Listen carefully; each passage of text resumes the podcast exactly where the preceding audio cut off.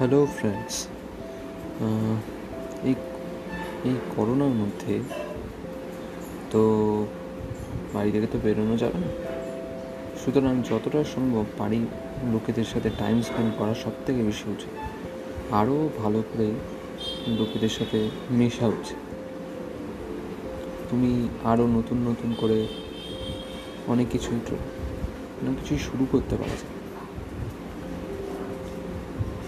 যেমন আঁকা, গান,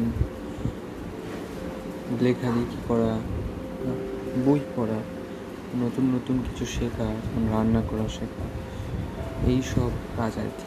কারণ এইসব কাজ আর